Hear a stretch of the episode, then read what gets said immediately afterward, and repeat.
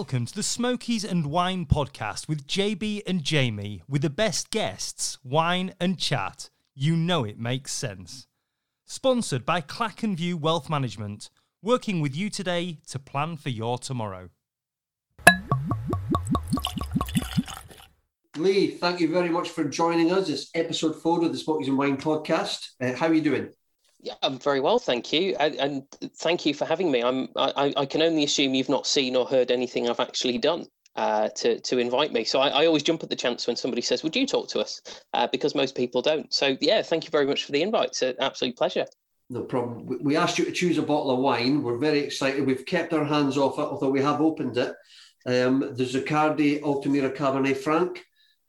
First of all, what made you choose this particular bottle?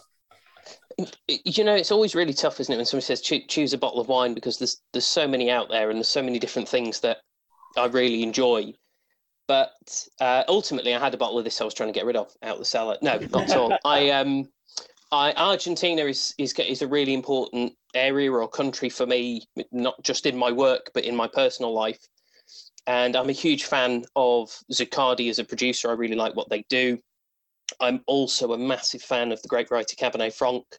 And on my last trip to Argentina, obviously didn't go last year because of COVID and lockdown. Um, so I was last there in 2019. I spent some time specifically where this is from in Paraje Altamira, and it was just one of the greatest wine days I've ever had. You know, just it, it's a phenomenal place, breathtakingly beautiful. You're about a thousand meters above sea level. The air is incredibly pure. There's no roads, there's no traffic, so it's any noise that you do hear is just entirely natural animals or you know people going did he really choose to wear that shirt here? Um, and it's oh we just had a fantastic day. And it, you know it's nice to you know hopefully introduce people to something they might not have had or might not have thought about. So uh, yeah ended up with this Zuccardi Appellacion Paraje Altamira which I, I, I, think is wonderful but I see you have the glass there. Is are you drinking the same as us I am indeed. I am indeed. Here it is to the camera so you can see. Before we plough straight into it, I just want to say a quick shout out to our friends at thewinereserve.co.uk for helping us out with this bottle. It was really good of them. Is there anything we should be doing before we taste this? I'm, classing this as almost like an official wine tasting lesson. Make it quick. I'm thirsty. I, I, I think that's the, the, the, best way to do it is get straight into it. I, I teach um, and lecture around wine, and, and a lot of that involves tasting and the tasting process. And there's some some really cool science behind it. But you know, if, if, if I go into that, I'll completely derail your show, and no one will ever listen to it again. But that sensory perception is is kind of unique to each person. But I, I think just a little swirl to get a bit of air in there, sticking your nose in, start to see if you can pinpoint any fruits or characters, depending on you know how interested you are in wine, how much you want to explore that. If you're drinking wine, just give it that swirl and stick your nose in, and start to think about the things you're smelling, and then yeah, then there's two options. You can either taste it, you know, and write a very detailed note and consider food matching and talk about structure and acidity, or you can just drink it, which is ultimately what we're all, all here for, isn't it? Let's go with that option. So, cheers, Lee. Cheers again. Cheers. Hello. So, take us back to the start, Lee. How did you get into all this? Where did it all begin? Uh, alcoholic parents, really. No, I shouldn't say that. Uh, I I've been around wine since about the age of five or six, so I had quite a continental style upbringing. Um, my parents encouraged me to taste, you know, a very small amount of white wine, and that was topped up with water or lemonade. I always clarify this because I because I, I, work in the world of wine and I, sort of live and work in and around Oxford. It's not where I'm from, but I've I've lived in and around and worked in Oxford for sort of over a decade now, and I, I got to know a lot of people who say, "Oh yes, you know, I kind of grew up with wine as well," but they came from a, a very different socio-economic background to me. They grew up drinking fine claret and fancy Burgundy and wines I'd never heard of, and I'm from a normal northern working class family. I, I'm quite fiercely proud of that as well. So wine wasn't fancy or snobby or pretentious for us. We just drank, I suppose, really what the popular wines were that you could easily get in the supermarkets. You know, we, we, we maybe at Christmas had a bottle of Chateauneuf du Pape or something like that, but we didn't. We certainly didn't grow up drinking expensive or you know, in inverted commas, fancy wines. I, I had the kind of upbringing where I was encouraged to enjoy I suppose what some people might call the finer things in life, but I, I, always think that sounds a bit pretentious, even though it isn't. So, you know, my old man, he liked music. And he liked nice food and he liked good wine. And and it was you know every meal was home cooked and it was the family around the table and wine was a big part of that. And i just became really interested in it. And there's a key event that i didn't realize was key at the time. There's a quote from kierkegaard about life can only be understood backwards but must be lived forwards. Um, yes dear listeners i have wikipedia as well and i can look up philosophers. Uh, but there's, there's this great quote and it's only now I realise the importance of it. But I was 13 in a hotel in London with my mum. She ordered a glass of house red in the hotel bar. I said, Can I taste it? Yes. And so I immediately set about doing my best impression of Jilly Goolden and Oz Clarke. And I was very dramatically swirling the glass and sticking my nose in and sniffing and go, oh, yes, raspberries and cherries. I have a clue what I was talking about. Then I, you know, tasted the wine and I did the horrendous slurpy noise. My mother was dying of shame in the corner by this point and I pronounced to the hotel or the, you know the bar, I think this is an Australian Shiraz. And my mum said, "You're 13. Shut up. You don't know what you're talking about." but it it was an Australian Shiraz. Now, it, it, you know, I'm 13. I don't know anything about this. I, I knew there was a great variety called Shiraz, but I, I, knew that there was more than that. I knew that there was one called Cabernet Sauvignon. There was one called Merlot. I didn't know what that meant. I didn't understand why they had different names. I also knew that wine didn't just come from Australia. So, you know, I knew the Italians made it and French made it. But I, I th- somewhere in my head, something happened and went, isn't that really interesting? That by looking at this thing, smelling it and tasting it, which is a capacity that most of us have got, I can identify something very specific. You know, I wasn't just going, yeah, it's red wine. Yeah. It's this, it's this grape from this place. Now, in case anybody's listening going, wow, this guy's got amazing tasting talent, I'm, I'm pretty good. No, I all I was doing was recognizing what we drank. We drank a lot of Aussie Shiraz at home, and that was the popular wine at the time. So I, I was recognizing it. But that really planted that seed of wine is super interesting, isn't it? What a cool. I've never been drawn to it because it's alcohol. I, I think because I grew up being allowed to taste wines and even spirits. I, I never did that things like, great, I'm 18, I can go and get plastered now. It is a bonus, though. it is. It is a bonus. I mean, I have done that, but not for those reasons. So fast forward to me being 18, I was accepted to university and I was taking a year out. And a job came up in my local Oddbins. And I used to, I was a Saturday boy for WH Smith's, which was opposite the odd bins. And I just used to look at it and go, wow, what a great job. You just sit around drink wine all day, which it's not. Being a wine merchant is not. If, if, the, if that is a job somewhere, somebody let me know. So I applied for this job. I thought, you know, I'll work three or four months in this Oddbins, taste a bit of wine, learn a little bit, go traveling, come back to university, whatever and I got this job. It was a full time job. And within three months, I contacted the university and said, you know, thanks very much for giving me a place at your prestigious institution. I won't be coming. There was immediately a huge cheer on the other end of the phone. I think I heard a party popper go off as well. Uh, it's now an annual calendar celebration. And I've been in wine ever since. I just, I've never been a planner. I'm, I, I don't plan things, I don't think ahead particularly like that and say, well, in five years I want to be doing this and so on. For I've never looked at the world that way, rightly or wrongly. But I just got this job in Oddbins, and it was a great place to be. I was surrounded by really cool, interesting people. I was tasting incredible wines. I thought, what a great lifestyle, you know. And I, I you know, I, I, by that point sort of moved out, lived in a flat with a, a friend of mine who was a really good chef. Uh, he was young British meat chef of the year at some point, and and it was just that that melee of all these things coming together. And I've, I've been in wine ever since. And that was 2002 that I joined Oddbins. What did your parents think when you rejected university to become a professional wine drinker? well, it was quite interesting because the, the assumption is, isn't it? It's like that sort of, oh, I'm going to be a musician. No, go and get a real job. Yeah. I'm very, the older I get, the more I realize that a lot of people don't have a great relationship with their parents. And I was, I've been incredibly blessed that Uh, very close to both my folks. My father's no longer here, sadly. I'm still very close to my mum. Can kind of talk to her about, and like really good friends, not just parent and child. So when I sat them down, said, "Look, i am uh, really enjoying this. I'm thinking of, you know, staying here. I don't know what that means. I don't know. I, I still at that point didn't know that wine was a career, but I, I really want to stay doing this. I'm earning some money. All right, not much, but you know, I'm 18. Whatever you earn as a salary is, is more than you've ever earned before and essentially they just said, "Have you thought about this? Is that is this what you really want to do?" Yes, it is. There's an element I think of you're big enough and old enough, and if it goes wrong, you'll have to deal with that. But that's a good learning experience for somebody growing up. But they were just supportive of it. they very quickly saw that I loved what I was doing, and they very quickly realised that the people around me were good people. So I was working with good people, um, and went, well, you know, fair enough, carry on. And I, and I've just done it ever since. Yeah, that's very progressive parenting. I worked in a few schools, and that's what all parents are taught now. You know, my kids are teenagers, and you're not meant to stand in their way or mm. you know let, let them follow their passion and what they enjoy. You know, and I sort of scoff at that, but it's it's good to hear that that's happening.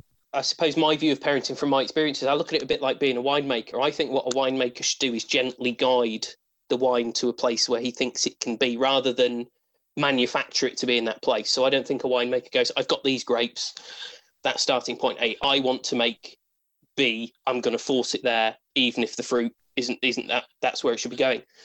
I think as a parent, I, I kind try and guide my son rather than force him in a direction. I suppose. Yeah, I suppose that is, yeah, it's quite progressive. Certainly from the way my parents were brought up by their parent would have been very different. Uh, are you still involved with Wine Matters? It's the because you were head of education uh, there. That's the oldest wine school in Oxford, isn't it? That's right. So th- there's a series of qualifications you can do in wine, which are run by the Wine and Spirit Education Trust (WSET), and anybody that's got more than a passing interest in wine, you know, at least go and do level one and two, because even if you're not in the trade, you, you, you really do learn so much. But it's you know the people that you're learning with. Obviously, it's a bit different now because we're in lockdowns and such. But when you can get back in the classroom, it's really valuable. So I passed the the WSET diploma. It's now called level four, and that's a two-year course. I passed that. I, I, did that 2011 to 2013, and the reason it, it, came so late for me was I just couldn't afford it. So I've never never had any money. You know, being a wine merchant's not. A, here's the sob story. Being a wine merchant isn't a, a hugely paid job for 99% of our industry. So I moved to Oxford in 2010, and I started running the the Oxford Wine Company's flagship store in Oxford. I kind of moved to Oxford to open it. And the Oxford Wine Company were really good to me, and I had a, a brilliant five years with them. And they said, "We'll pay for your diploma." It's like, "Kaching, I'm in." And I studied it through Wine Matters, and Wine Matters was actually the first non-educational institution in the world to be allowed to teach diploma. So before that, it was only, you could only be taught kind of through universities or through the WSET Wine School. So I did my diploma with them. I got on with the guy who owned the business, who's a master of wine, and it came to the time for me to sort of I'd sort of done my time at the Oxford Wine Company, and it was that natural time to move on. And he said, "Look, I, you know, I think I've got a job for you as head of education." And I ended up doing that for about three years and absolutely loved it. What an opportunity! Again, so I'm I'm a simple northern working class farming boy, right? That's all, that's all I'll ever be. Suddenly, I'm traveling to Barbados to lecture and teach people on wine. I'm tra- traveling regularly to Italy and, and all over the place. And I was running I was running about 100, 120 wine tastings a year, be it through the wine school and formal teaching or my own kind of freelance uh, wine events. And uh, it, it, I could never have planned that. I didn't realize that that was a thing at 18. I think probably around 2010, 2011, I thought, oh, wine education, that's, I think I could do that. I really like, I like, I like seeing other people do well. I thought, well, you know, if, if I, I know a little bit about wine, I mean, a tiny amount, but if if the knowledge that I do have, if that can help somebody else do well or move on in their career or whatever, I'd really love to do that. I think it makes you want to learn more. So if you're a teacher or a speaker, you sort of go, I've got to be really on top of this material. So it encourages you to learn even more. So no, I'm, I do not work for Wine Matters anymore. I, I, left there in 2017, but that, that was a great, great job, and I, I did so many amazing things. I'm very privileged and undeservedly so. Surely you couldn't be drinking wine every day, surely. I gave it a damn good go, uh, which it which explains my physical state currently. That, that begs the question: Do you spit or swallow?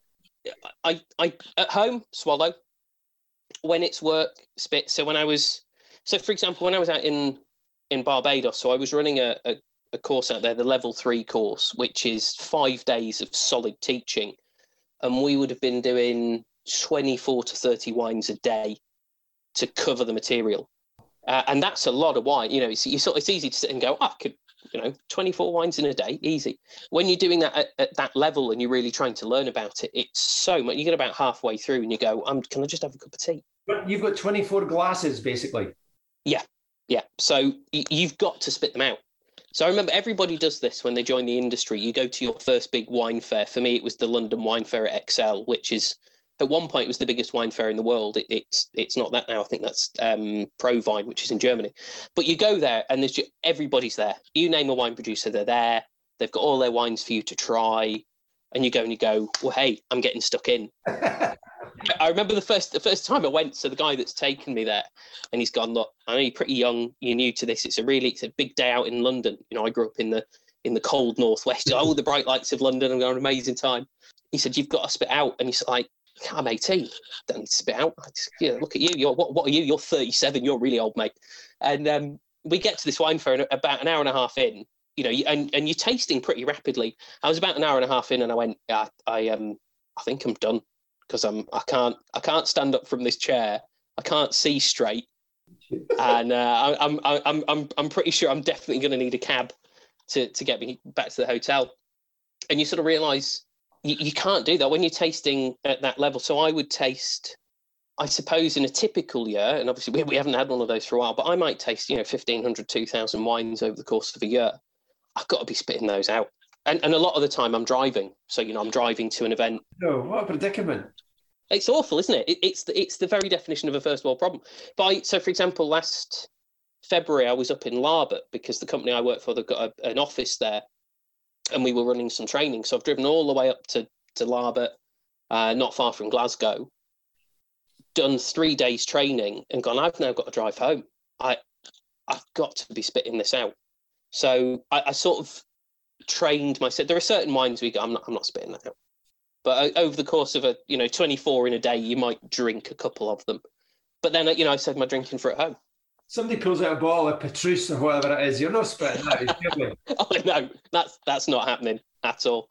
I, I remember um, being on a, a, brilliant trip to Germany, and it was one of those trips where I, I normally you'd sort of rotate the driving, and somehow I managed to get out of doing any driving for this three day trip, and we just and another guy did as well, my friend Guy, and we just sat in the back of this. We'd driven over in one of these big Land Rover Discoveries, and we just sat in the back of this Land Rover Discovery, driving down the autobahn, pelting out ACDC.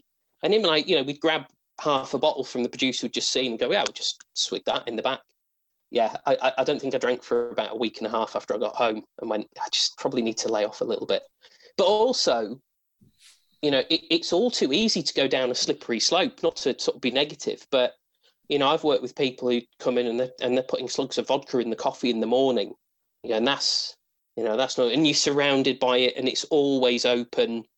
And if there's been a lot of chat uh, of late about the wine industry or the drinks industry and mental health, and the things you need for mental health, you know, are regular sleep patterns, not too much alcohol, and ideally, you know, not too many financial worries. And you go, the drinks industry is the exact opposite of all of that, all of it. So there's always an element. I, I try and have, I try to have, you know, two to three days a week, ideally in a row, where I don't drink I can still taste because of my job. I sort of have to go. As long as I spit this out, I have to say that's all right. But if I swallow this, I'm drinking it. Now, this wine that we're drinking there, I'm going to say really nice. This, this is the Zuccardi. Did they? I'm sure I read it. They won Vineyard of the Year or Best Vineyard in the year of the in the world two years in a row, something like that. Two years in two years in a row. So there's this. Uh, there are several wine competitions. And one of these things that they do is, you know, world's best vineyard. I'm not entirely sure how that's judged, uh, genuinely, I, I, don't really. I think they take into account, you know, what what can people experience when they go there? Is it is it nice to look at? All and and then other aspects about how well the fruit and the vines are maintained, and so there's all sorts of criteria. But I I visited this this vineyard a couple of times, and it was one I was at last August in Paraje Altamira. So it's called Piedra Infinita, which means the infinite stone or the infinite rock yeah, I've, I've been very privileged. I've travelled to a lot of wineries and a lot of different vineyards around the world, and this is genuinely one of the most breathtaking, staggering places I've ever been to. So it's in uh, Altamira is the name of sort of like the specific area, which sits in a part of Mendoza called the Uco Valley.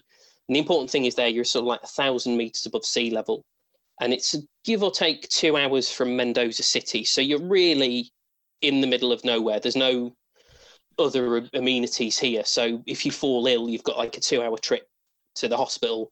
And this is Argentina, so you're probably better off just trying to heal yourself in the vineyard, to be honest. And it's just the air is fresh, there's no pollution. The quality of light that you get is really pure because of where you are and you're higher up. and it's all there's a lot of. I, am going to do some soil chat now because that's what people want, isn't it? Soil chat, folks. Come on. We were hoping you would go. Woohoo! Soil. Soil chat rocks. that, that's cool. That's what people want to talk about. But uh, it's got all these huge boulders and calcareous rocks.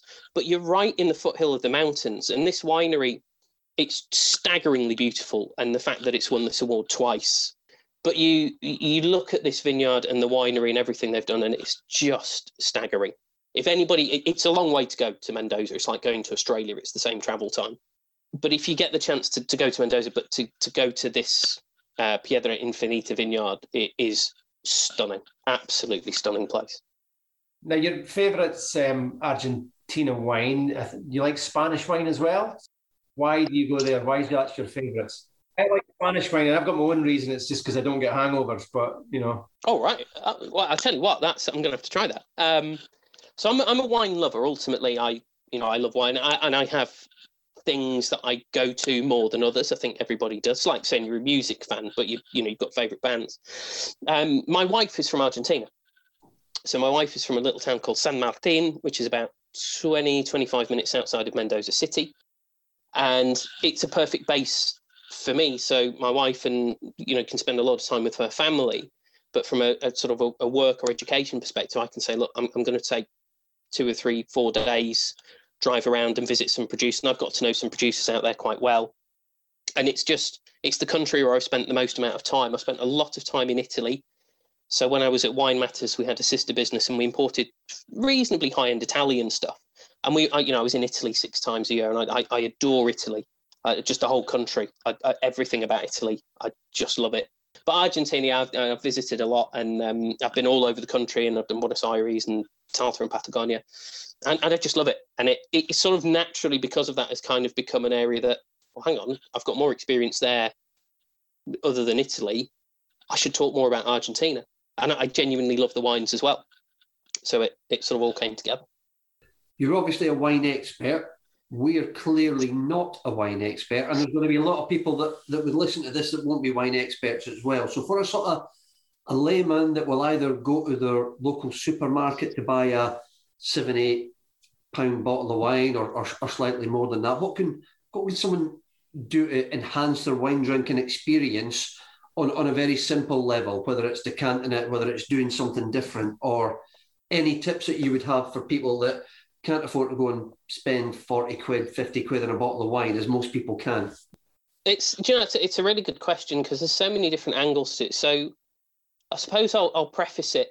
I've, I've realised I'm a terrible guest because what I do is I take your question, then say something else, and eventually answer it. I'm, I'm horrendous, uh, which is because I, I do my own show on Instagram Live, and if someone did that to me, I'm like, can you just can you just answer what I've asked you? Thanks.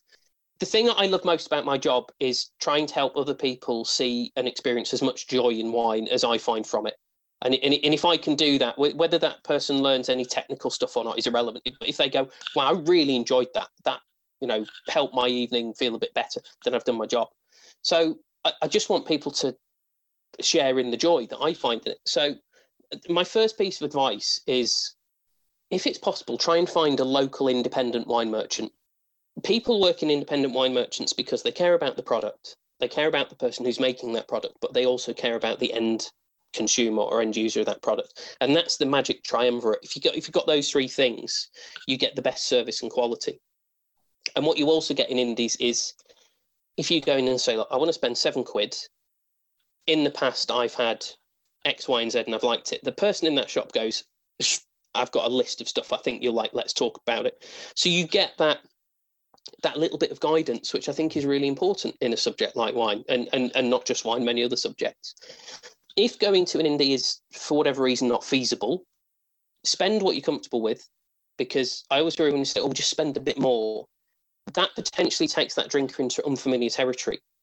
And in order to, wine's a really funny thing in that, in order to understand certain wines, you have to experience have experienced other certain wines, and if you've not, that that can be really challenging, especially given most people are just buying this stuff to go. I just want to relax on Thursday night yeah. and have a nice glass of wine. I, I don't want to have to suddenly go through reams of stuff that I've had before and go, oh, that's what this wine is doing. So kind of spend within your comfort zone for sure. When you're having that glass of wine that you and you really enjoy it, just take a few extra seconds to think about why you're enjoying it. And it could just be, do you know what? This is Cabernet Sauvignon. I've realised I like that. Or it could be, I've realised that this is quite full bodied. I like that. Or I've, I've realised there's something specific that this wine's doing that I like. And if you can put that into words, when you go into that indie, it would help. Or to be honest, Google, you know, independent wine merchant first, if that's possible. Google, Google good full bodied red because you like full bodied. I think that gives you a good steer. It, yeah, it's, it's quite a manfield to, to navigate. But if, if you know, you know, if you know you like a particular grape or you like a particular country, stay within that and then find someone who maybe knows a tiny bit more than you, whether it's a friend or an indie merchant or whoever, and go, "Well, I like wines from Argentina. Where else could I try? Should I try Chile or America or or wherever? Or just just call me the whole the whole wine industry's got so many gadgets, and we're gadget guys. All all men are gadget guys. Is there two or three gadgets you'd recommend out of the myriad of rubbish out there? Is there is there a couple that you would say definitely get that would help? Do you know I'm a pretty simple guy, so I I've been given all sorts of fancy corkscrews as presents, uh, and I still come down to a very simple waiter's friend. I, I, I find that the best decanter. Get yourself a nice decanter because decanting wine. You know, I decant everything red, white.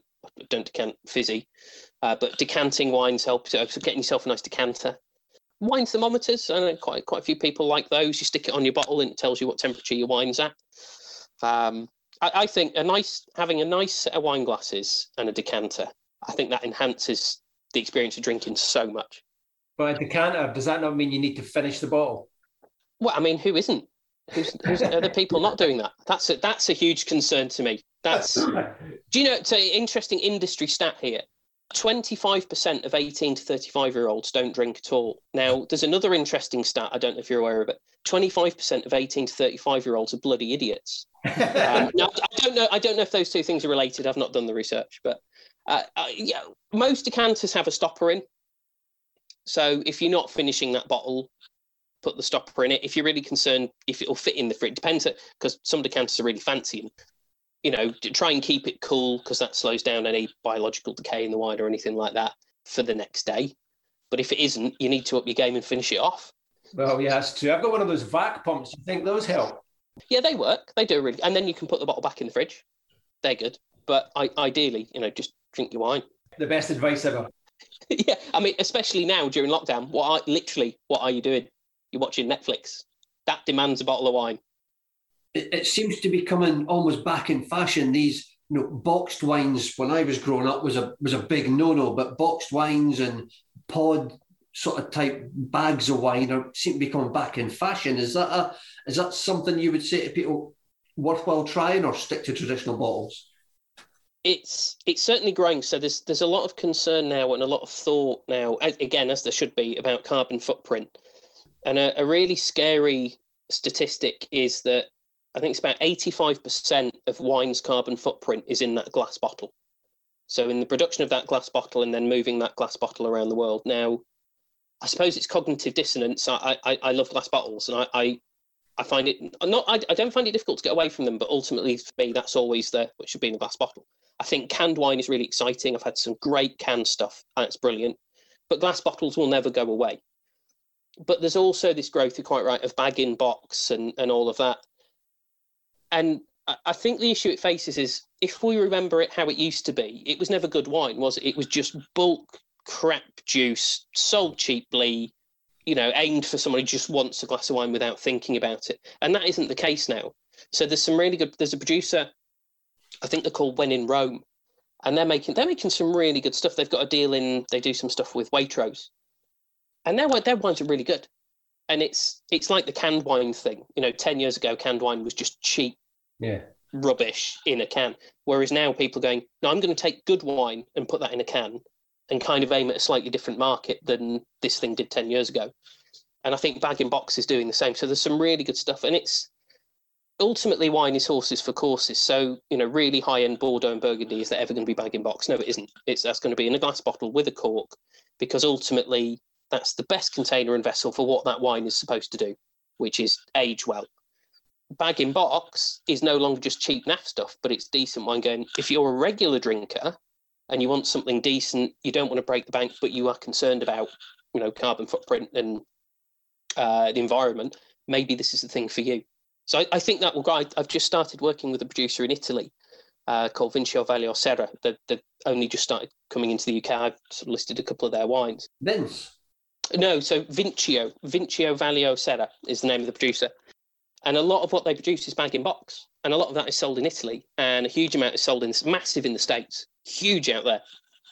So I think it will grow. And, it, you know, just the fact that it, it's that different direction to it. So it's not just, ah, it's any old crap, stick it in that box. It's now, let's put good wine in here. So I think, yeah, it's really exciting. Um, it's area. not like age around, like you're saying. It's just bag, canned and boxed, ready to drink. Is that what it is? Yeah, yeah, that's it. So because of what wine wine needs the sort of the ingress of extrinsic oxygen to age, which is why cork is really good. So it needs a bit of air, basically. When you put wine in a bag in box or in a can, it's hermetically sealed. So all that will happen is the the wine won't get better, but at some point it will fall apart because it won't hold itself together long enough. So it's about saying we're going to put good wine in there for immediate consumption. I did some stuff with um, imaginatively titled the Canned Wine Company, and they're kind of the highest highest end wine in cans that I've tried. So uh, a 250 ml can was sort of five, six quid, six, six, seven quid, something like that. So again, it's quite premium, but the quality of the liquid was there. Whereas 10 years ago, it would just been, how cheap is this? Well, to get it cheap, the, the, the wine will be worse. You don't care.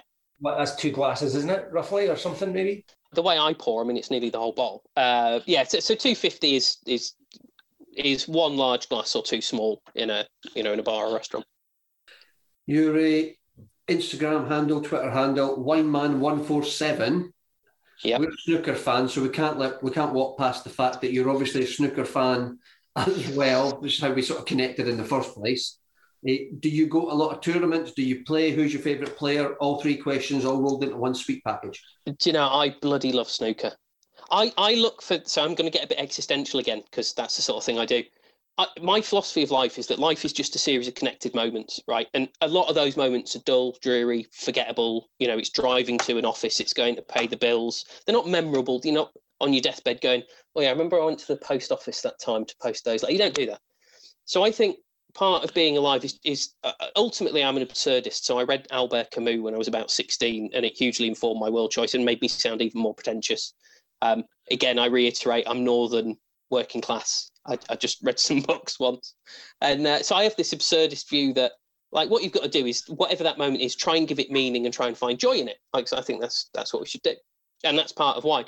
And snooker for me is that it's snooker is one of the few things in my day to day life that whether I'm at a tournament watching it, whether I'm watching it on the telly, the only thing I'm thinking about is the snooker. Everything, a lot of other things. So even when I'm playing my guitar, in the back of my mind, oh, hang on a minute, I've got to get up early in the morning because I've got to get my son somewhere or something's going on. Snooker, I'm, I'm fully immersed in it. I've been to quite quite a lot of events. I went to I went to the shootout in 2015, which was in Blackpool, but I got like backstage tickets. Yeah. And I think we went. I think it was the second day, so we got the players' lounge, and that you know, I was like a kid at Christmas because these guys were heroes. And I actually ended up, you, you could, the, the, the, thing with the shootout, as you will know, is you don't yeah. have to sit still for the whole frame. You can leave mid frame, which we didn't do. If the frame started, we saw, you know, it's only 10 minutes. But I went with the, uh, the guy I used to know, and we sort of went, do you know, we'll go back to the players' lounge and just grab a beer and sit and watch a couple on the screens. And we sat watching it, and and sort of diagonally opposite me, there's a, there's a guy who I, I knew he was, but I don't want to spoil the story and there was a piece of commentary which was Willie Thorne, you know, rest his soul. And he said, Willie Thorne said something like, "Oh, that was a good shot," and it was Jimmy White, and he said, "Oh, that's quite something given your standards, Willie." And I overheard it burst out laughing, and that just blew my mind. It's like Jimmy White was my hero. I know you're big Stephen Hendry fans, but it's like Jimmy White was was my guy. And that that final in '94 with Miss Black, and I just I'm sat here watching snooker with Jimmy White, that blew my to this day blew my mind. I've met Ronnie a couple of times. Ronnie's my I think Ronnie makes it quite difficult to be a fan of Ronnie at times, but exactly when you I, I don't I don't get into that whole that whole Ronnie. You know, I'm, I'm not I'm a snooker fan and then a Ronnie fan. I'm not I'm you know not the other way around. You know, it, it's one of those things. It frustrates me a bit when he's not playing and Rob Walker comes out at the final and everybody's going Ronnie. It's like he's not even in it. He's, he's not yeah. here. But um, I've met Ronnie a couple of times, and again, that was a proper wow. so jealous of that. I technically, oh, I technically didn't. I kind of had dinner with him, but without having dinner with him. It was the, when he won his seventh Masters, and in the mid, in between the two sessions, we we went out to get a bite to eat, and we sat there having a bite to eat, and into the restaurant comes Ronnie, and he sat at the table next to us and had dinner. So I, I technically I had dinner with Ronnie O'Sullivan. Of course, of course. Not at the same table and not talking to him. But yeah, I'm, I'm, you know I'm a huge Ronnie fan. I just I just love snooker. I think it's brilliant. I love the artistry of it. Uh, watching it, going going. I remember my first trip to the Crucible. That was what a place the Crucible is. Amazing. It's incredible, isn't it? You know, and it, and it's wholly unfit for hosting a snooker tournament. Exactly. I remember the, the so I walked in and looked down and, and just sort of realised they can barely fit these two tables. If if you took three or four inches off either side, you couldn't do it. You couldn't. It's incredible, and the atmosphere there. I know um, you had you had the lovely Phil Seymour on, uh, who was definitely drinking because he said ridiculously nice things about him, and I, I want to publicly say that um, that was very very kind of him, and I, w- I was genuinely humbled by the nice things he said. Oh no, you, you don't want to hear what he said about you afterwards. Don't worry. yeah. Well, no, best not. I keep giving him wine when he's in Milton Keynes, but. Um, it, I think he said, you know, you come down those steps and it's like the audience on, are on top of you. And it's like, if you know, if you're a snooker fan and you've never made it, try it as hard as you can. It's just an incredible experience. Oh, it's a cathedral of snooker. That blew us away. Yeah, it's amazing. We've just obviously it's you know we're going to be limited to crowds this year, so we've just deferred. Yeah, we should have been going, but we've we've taken option two and deferred to next year's. When I was really ill with pneumonia, I got a Twitter a tweet from um, oh, is it Shelley Higgins, Alex Higgins' niece? Yeah, we're going to try and get her on, actually, Shelley. Yeah, oh, that'd be awesome. I mean, I, mean, I don't know her at all, but she, I, I, was tweeting about being really upset that I couldn't go to the snooker, and she just replied like, "I'll get well soon." I'm like, "That's cool." That's but my mum, my mum met Alex Higgins in a Workington nightclub, and he knocked her teeth out, and uh, she she didn't get the bouncers to do it, but the bouncers saw it because she was a local girl. Did you just say Alex Higgins knocked your mum's teeth out? Yeah, yeah. So she, he's basically he was, he was sort of hitting on her, and she wasn't having any of it. Next thing, I think he slapped her or something. He's, he's, oh, he's knocked a, a filling out or something. So the bouncers have turfed him down the stairs and chucked him out. Now, my favourite part about this was the very first snooker event I went to. It was, um, you know, a little exhibition, and it was Steve Davis and John Virgo. And this would have been late nineties, something like that. And they've done this exhibition, and you queue up afterwards to meet them and shake their hands and all of that. And I always wear hats, and I wear a fedora. So I turned up to, you know, get their autographs, and the two of them looked at each other, and Steve Davis went, "Oh, I've got a young Alex Higgins here." And I don't know what on earth possessed me. I went, "Oh, I've got a funny story about Alex Higgins." So Steve Davis looks at JV, looks back, looks at me, and went, "Go on then." I went, "Oh, he uh, he knocked my mum's teeth out in a Workington nightclub." Steve Davis just looks at me and he went, "Do you expect me to be surprised by that?" it's not very. And then he went, it's not a very funny story, is it? And I sort of went, no, no, no, it's not. Would you would you sign this? incredible, incredible. I I um I rewatch it quite regularly, but that semi-final frame in 1982 against Jimmy White, oh. where he where he that I mean that's the, that's the best break ever made on a snooker table. I know you, it's, it's insane. It's just you know I know you got Ronnie's fastest maxi and that break of 69 because every shot is out of position. I I can watch that again and again and again and never get bored of it even though you know what's coming. It just oh, it's magnificent. I, I love that story Ken Doherty tells, where he says uh, Alex Higgins has gone round to Ken Doherty's house, so he's, he's got a, his own snooker room, and they're, you know they're having a few balls.